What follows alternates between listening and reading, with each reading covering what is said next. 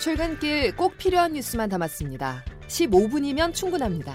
CBS 김덕기의 아침 뉴스가 전해드리는 뉴스 속속.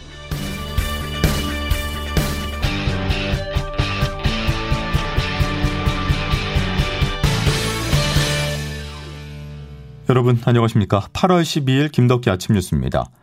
코로나19 4차 대유행의 끝을 가늠하기가 어렵습니다. 정점이 아직 아니라는 전문가들의 전망 속에 백신도 부족하고 짧고 굵은 방역 조치도 한계를 드러내고 있는데요. 마땅한 대응책을 찾지 못한 정부는 대국민 캠페인, 즉 호소를 하면서 광복절 연휴 기간 이동과 여행 자제를 당부했습니다. 첫 소식 윤철원 기자입니다. 어제 0시부터 밤 9시까지 코로나19 신규 확진자는 1,833명으로 집계돼 전날 같은 시간보다 188명이 적었습니다. 이런 추세라면 오늘 오전에 발표될 0시 기준 확진자는 2,000명 안팎이 될 것으로 예상됩니다. 방역당국은 이처럼 확산세가 꺾이지 않는 이유로 여름 휴가철과 맞물려 이동량이 줄고 있지 않은 데다 델타 변이 바이러스 영향까지 더해진 것으로 보고 있습니다. 뿐만 아니라 하반기 모더나 백신의 수급 차질도 전망을 어둡게 하고 있습니다. 정부는 델타 변이는 초기 감염력이 강해 전파 차단에 어려움이 많은 만큼 이동과 만남을 자제해달라고 호소했습니다. 박향 중앙사고수습본부 방역총괄 반장입니다. 이동과 여행은 감염 확산의 확률을 높일 수 있습니다. 국민 여러분들께서는 이번 광복절 연휴에는 부디 이동과 여행을 자제하고 집에 머물러 주시기를 당부드립니다. 정부는 현재의 방역 조치로 확산세를 차단하기는 어려우며 이른 시일 내 감소세로 전환되기도 쉽지 않을 것으로 내다봤습니다. 이에 전국적 거리두기 4단계 상향을 포함해 다중 이용 시설의 이용 시간을 강화하는 등 다양한 추가 방역 대책을 검토 중입니다. 정부는 실행 가능한 모든 방안을 검토하고 있다며 추가 조치할 필요성이 있는지에 대한 고민이 아니라 어떤 방식으로 할지 검토하는 시기라고 강조했습니다. CBS 뉴스 윤철원입니다. 하루 신규 확진자가 2,000명 선까지 급증한 이유는 델타 변이와 함께 여름 휴가철 때문이라는 분석입니다. 지난 주만 해도 수도권 확진자는 600명대 후반에서 1000명대를 오르내렸었는데 화요일에는 그 두 배가 넘는 1,400명까지 치솟았습니다. 방역당국은 여름 휴가철을 맞아 휴양지에서 코로나19에 걸린 후 일상에 복귀하며 수도권 확진자가 급증했다고 진단했는데요. 확진자가 늘자 위중증 환자 비율도 올라가면서 의료 체계의 부담이 커지고 있습니다. 정부는 적극적인 선제 검사를 당부했는데요. 박향 중앙사고수습본부 방역총괄과장의 말 들어보시죠. 증상이 없더라도 해수욕장, 게스트하우스 등 많은 사람이 모이는 그런 휴가지를 방문한 경우에서는 선제적으로 검사받을 것을 권고하고 있습니다. 문전 대통령은 어제 참모회의에서 최근의 확진자 수 증가는 전 세계적인 현상이라고 말을 했습니다. 나라 밖 상황을 보면 실제 대통령의 말처럼 확산세가 다시 가팔라지고 있습니다. 특징이라면 백신 접종률과 상관없이 확진자가 늘고 있습니다. 국제부 장성주 기자입니다. 전 세계 일주일 평균 코로나19 신규 확진자가 63만 명을 넘었습니다. 최악의 국면이던 지난 4월 말 90만 명대보다는 낮지만 6월 말 20만 명대와 비교해 2배 넘게 증가했습니다. 인구 100만 명당 신규 확진자는 네덜란드령 아루바 섬이 1,445명으로 가장 많았고 이스라엘이 822명을 기록했습니다. 이란과 프랑스, 영국 등은 400명대, 스페인, 터키, 태국이 300명대를 보인 가운데 미국이 180명, 일본 84명, 우리나라가 43명입니다. 특히 이스라엘과 미국, 영국 등은 한때 마스크 착용 의무화를 폐지할 만큼 높은 백신 접종률에 따른 자신감을 보였지만 델타 변이 확산으로 모두 철회했습니다. 여기에 이스라엘은 3차 접종을 시작했고 영국은 내년부터 도입할 예정이며 미국에서도 필요하다는 목소리가 커지고 있습니다. 이렇게 백신 접종 속도를 높이기 위해 전 세계가 안간 힘을 쓰고 있지만 전문가들은 변이 때문에 집단 면역이 불가능할 수 있다고 전망합니다. 따라서 중증 환자 치료 개선에 역량을 집중해야 한다는 지적이 나오는 가운데 WHO 세계보건기구는 치료제 후보 물질 3가지에 대한 검사에 나설 예정입니다. CBS 뉴스 장성주입니다. 다음 소식입니다. 조국 전 장관의 배우자 정경심 동양대 교수가 항소심에서도 징역 4년의 중형을 선고받았습니다. 재판부는 딸의 입시용 7대 스펙이 모두 허위라고 판단했는데요. 조국 전 장관의 재판에도 영향을 미칠 전망입니다. 어떤 이유 때문인지 윤준호 기자가 짚어봤습니다. 입시 비리와 사모펀드 의혹으로 1심에서 실형을 받은 정경심 동양대 교수에게 2심 재판부도 원심과 같이 징역 4년을 선고했습니다. 항소심은 원심 판단을 대부분 유지했는데 미공개 정보를 이용한 주식거래 행위에서만 1심과 달리 일부 무죄를 선고하면서 벌금을 기존 5억 원에서 5천만 원으로 줄였습니다. 반면 동양대 표창장 등 자녀 입시에 사용된 7대 스펙은 항소심도 모두 허위라고 판단했습니다. 정 교수의 입시 비리 혐의를 재차 확인한 셈으로 이는 남편인 조국 전 법무부 장관의 1심 재판에도 영향을 끼칠 것으로 보입니다. 앞서 검찰이 조 전 장관에게 적용한 12개 혐의 가운데 6개가 자녀 입시 비리와 관련된 데다 정 교수에게 유죄가 선고된 서울대 인턴십 확인서와 부산한 호텔의 실습 수료증 허위 발급은 조 전 장관과 공모한 범행으로 인정됐기 때문입니다. 특히 항소심은 1심에서 무죄로 판단했던 증거은니 교사 혐의를 이번엔 유죄로 뒤집었습니다. 정 교수가 자산관리인에게 하드디스크를 따로 보관하게 한 혐의인데 여기서도 조 전 장관은 공범으로 묶여 있습니다. 조 전 장관 역시 같은 혐의로 재판을 받고 있어 무죄 입증 과정에 큰 걸림돌이 될 수 있습니다. CBS 뉴스 윤준호입니다. 1심에 이어서 항소심 재판부도 정경심 교수의 딸 입시 부정을 유죄로 인정하자 부산대 입학전형 공정관리위원회는 오는 18일 전체 회의를 열고 최종 결정을 대학 본부에 보고할 예정이라고 밝혔습니다.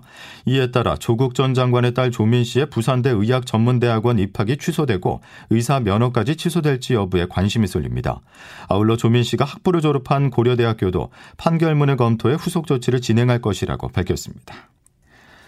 혹시 했지만 역시 충돌했습니다. 네거티브 중단을 선언한 이후 첫 TV 토론에서 더불어민주당 대선 경선 1, 2위 주자인 이재명, 이낙연 후보는 팽팽한 신경전을 이어갔는데요. 다른 후보들은 이재명 경기지사의 기본 시리즈를 집중 공략했습니다. 김기용 기자입니다. 이낙연 전 민주당 대표는 어제 민주당 대선 경선 TV 토론회에서 이재명 지사가 추천한 영화 기생충을 예시로 들며 이 지사의 기본소득 공약을 비판했습니다. 이낙연 전 대표와 이재명 지사입니다. 이선균과 송광호 어, 두 분에게 똑같이 8만 원씩 주는 것이 정의로운 것인가? 안 그러면 그 돈을 모아서 송광호의 집을 더 좋게 해주는 것이 좋은 것인가? 네. 기본소득론과 관련해서 어, 그런 의문을 갖습니다. 네. 송광호에게만 지원하겠다고 세금 내라면 이성균 씨가 세금을 안 낼 겁니다. 후보들의 날선 공방은 이 지사의 또 다른 공약인 기본주택과 기본금융으로도 이어졌습니다. 특히 100만 호를 기본주택으로 공급하겠다는 공약이 비현실적이라는 지적이 잇따랐습니다. 과거 토론회 때와는 다르게 정책 공방이 이뤄지는 듯 했지만 끝은 또다시 네거티브 공방전이었습니다. 정세균 전 총리입니다. 예, 음주운전자는 따로 있는데 벌금을 저보고 내라고 하는 것 같아서 참 억울합니다. 이외 이 지사의 과거 부적절한 언행도 또다시 도마 위에 올랐습니다. 이 지사는 이런 게 진짜 네거티브라며 후보들에게 자제해 줄 것을 요청했습니다. CBS 뉴스 김경입니다. 제1야당인 국민의힘에 이어서 정의당까지 반대하고 있는 언론중재법이 논란입니다. 더불어민주당은 가짜뉴스 피해 구제법이라고 부르면서 8월 임시국회 통과를 목표로 하고 있는데요. 하지만 법조계와 학계는 한 목소리로 반대하고 있습니다. 전문가들의 의견 곽인숙 기자가 취재했습니다. 국회 논의 중인 언론중재법 개정안의 핵심은 징벌적 손해배상 조항입니다. 고의 또는 중대한 과실로 인한 허위 조작 보도로 피해를 입는 경우 손해액의 5배까지 배상이 가능하도록 했습니다. 적용되는 대상 범위가 지나치게 넓고 입증 책임 부담을 언론에게 지운 점도 문제로 지적됩니다. 어디까지를 계속 또는 왜곡으로 볼 것인지 모호한 데다 권력과 대기업 등에 대한 검증이나 비판 보도에 대해 당사자가 고의, 중과실이라고 주장하면 언론사가 입증해야 한다는 취지입니다. 허중혁 변호사입니다. 언론사로 하여금 사실상 입증 책임에서 불리한 위치에 놓을 뿐만 아니라 허위 조작 보도를 판단하는 기준도 명확하지 않다는 비판도 나옵니다. 중앙대 로스쿨 이인호 교수입니다. 그런 걸 모두 싸잡아서 허위 조작 보도라고 주장을 쉽게 할 수 있게 된다는 거죠. 정상적인 언론 보도를 현저히 위축시킬 겁니다. 학계에서는 이번 개정안은 언론을 통제하고 징벌해 비판 기능을 위축시켜 결국 그 피해는 국민에게 돌아갈 것이라고 우려하고 있습니다. CBS 뉴스 곽인숙입니다. 간첩 혐의로 수사를 받는 스텔스기 도입 반대 활동가들이 북측으로부터 지령을 받은 핵심 포섭 대상은 경기 동부연합 출신 인사였던 것으로 드러났습니다. 대선을 앞두고 있는 만큼 해당 지역을 포함해 여러 정치적인 해석이 나오고 있는데요. 사건의 불똥이 어디로 튈지 주목됩니다. 박정환 기자 보도입니다. 지난 2019년 청주 지역 활동가들은 북한 문화교류국 소속 공작원으로부터 노동계 인사 A씨를 포섭하라는 지령을 받았습니다. 북한은 같은 해 1월부터 6월까지 6차례에 걸쳐 A씨의 신원과 성향을 확보하라며 재차 독촉했습니다. 북한이 이토록 핵심 포섭 대상으로 삼았던 A씨는 강성 친북 성향 단체인 경기동부연합 출신인 것으로 파악됐습니다. 지난 2000년 청주 지역으로 이전한 A씨는 경기동부연합 인사들이 대거 소속된 한 진보정당에서 활동했습니다. 북한은 활동가들에게 A씨의 반보수 투쟁에 적극 나서도록 영향을 줘야 한다. 글을 내세워 현안 투쟁 조직 문제를 처리해야 한다는 등의 지령도 내렸습니다. 친북 성향이라는 점과 지역 노동계의 영향력이 있고 합법적 정당 소속이라는 점이 감안된 노림수로 해석됩니다. 한편 경기동부연합이 등장함에 따라 선거철을 앞두고 이번 사건의 불똥이 어느 방향으로 튈지 주목되는 양상입니다. 경기동부연합과 특정 대선 후보가 연관됐다는 음모론도 일각에서 불거지는 모습입니다. 사건을 수사하는 경찰과 국정원은 A씨 등 활동가들이 접촉한 인사들에 대한 참고인 조사를 이어가고 있습니다. CBS 뉴스 박정환입니다. CBS가 단독으로 입수한 소식으로 넘어가겠습니다. 한 대기업 회장의 장남이 만취 상태에서 운전을 하다가 추돌 사고를 냈습니다. 문제는 이 대기업이 현대차 그룹이라는 건데요. 안전운전 환경을 이끌어야 할 국내 1위 자동차 기업 관계자라 사회적 비판을 피하기가 어려워 보입니다. 서민선 기자 단독 보도입니다. 지난달 24일 새벽 4시 45분 서울 광진구 강변북로 청담대교 진입로에서 제네시스 GB80 차량이 달려오다가 그대로 가드레일을 들이받습니다. 운전석 쪽 범퍼와 타이어 등이 파손됐고 잔해가 길거리에 뿌려졌습니다. 자칫 대형 인명 피해로 이어질 수 있었던 상황이지만 다행히 가드레일이 차량을 막아섰습니다. 운전자의 혈중 알코올 농도는 0.164%로 면허 취소 수준을 훌쩍 넘은 말 그대로 만취 상태였던 것으로 드러났습니다. 조사 결과 운전자 정모 씨는 현대자동차그룹 정의선 회장의 맏아들인 것으로 확인됐습니다. 올해 만 22살인 정 씨는 삼성동의 한 아파트에서 사고 장소까지 약 3.4km를 만취 상태로 운전한 것으로 드러났습니다. 한편 사고가 발생하기 전날은 도쿄올림픽 개막식이 열린 날로 당시 정 회장은 국내에 없는 상황이었습니다. 지난달 16일 미국으로 출국한 정 회장은 이후 도쿄로 이동해 대한양궁협회장 자격으로 선수단을 격려한 뒤 지난 1일 귀국했습니다. CBS 뉴스 서민선입니다. 내일 가석방 출소하는 이재용 삼성전자 회장에 대해서 법무부가 보호관찰 결정을 내렸습니다. 이에 따라 이 부회장은 가석방 이후 주거지를 옮기거나 1개월 이상 국내외 여행을 할 때는 미리 보호관찰관에게 신고를 해야 합니다. 한편 홍남기 부총리 겸 기획재정부 장관이 경제 5단체장을 만난 자리에서 이재용 부회장의 취업 제한 문제가 거론됐는데 홍 부총리가 법무부에 이 부회장에 대한 편의를 요청한 것으로 전해졌습니다. 최근 밀면과 김밥 전문점 등에서 수백 명의 식중독 환자가 발생한 것과 관련해서 보건당국은 달걀이 살모넬라균에 감염됐을 가능성이 높다는 분석 결과를 발표했습니다. 질병청은 달걀 껍데기에 있는 오염 물질이 껍데기를 깨는 조리 과정에서 달걀물을 오염시켰거나 달걀 만진 손을 씻지 않고 다른 음식을 조리한 경우 교차 오염될 수 있다고 주의를 당부했습니다. 김덕기 아침 뉴스 여러분 함께하고 계십니다. 이제 오늘 날씨 알아보겠습니다. 이수경 기상 리포터 전해주시죠. 네, 오늘도 내륙 지방은 30도를 웃도는 더운 날씨가 예상됩니다. 폭염의 기세는 다소 누그러지긴 했지만 아직도 폭염주의보가 남아 있는 곳이 더 많은 모습인데요. 오늘 낮 기온 어제와 비슷해 덥겠습니다.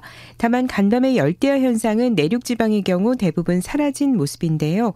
현재 서울 기온 24도 안팎인데 오늘 한낮에는 32도까지 오르겠습니다. 그 밖의 지역 수원과 춘천, 청주와 광주, 대구의 낮 기온이 32도, 부산은 기온은 30도가 예상됩니다. 오늘 중부를 비롯한 내륙 지방은 구름이 많은 가운데 일부 남쪽 지방으로만 비 소식이 있는데요. 남해상을 지나는 기압골의 영향으로 오늘 제주도에 비가 내리기 시작해서 아침에는 남해안까지 확대되겠고 이 비는 모레까지 이어지겠습니다. 예상되는 비의 양은 제주도에 50에서 150mm, 많은 곳은 제주도 산간에 250mm 이상의 집중호우가 예상되면서 피해 없도록 대비를 하셔야겠는데요. 그 밖에 남 해안에서도 최고 80mm 정도의 강우량이 예상됩니다. 한편 대기 불안정으로 인해서 오늘 오후부터 수도권과 강원도, 충청 내륙과 남부 내륙은 천둥 번개를 동반해 소나기가 지나는 곳이 있겠습니다. 날씨였습니다. 지난주 휴가를 보내고 이번 주부터 일상에 복귀한 분들 많으실 겁니다. 휴가를 통해서 피로는 털어냈을지 모르지만 코로나 바이러스는 털어내지 못했을 가능성이 큽니다. 오히려 감염됐을 수도 있죠. 적극적인 선제 검사 받으시기를 권고해 드립니다. 자, 목요일 김덕기 아침 뉴스는 여기까지입니다. 내일도 필요한 뉴스들로만 꽉 채워 드리겠습니다. 고맙습니다.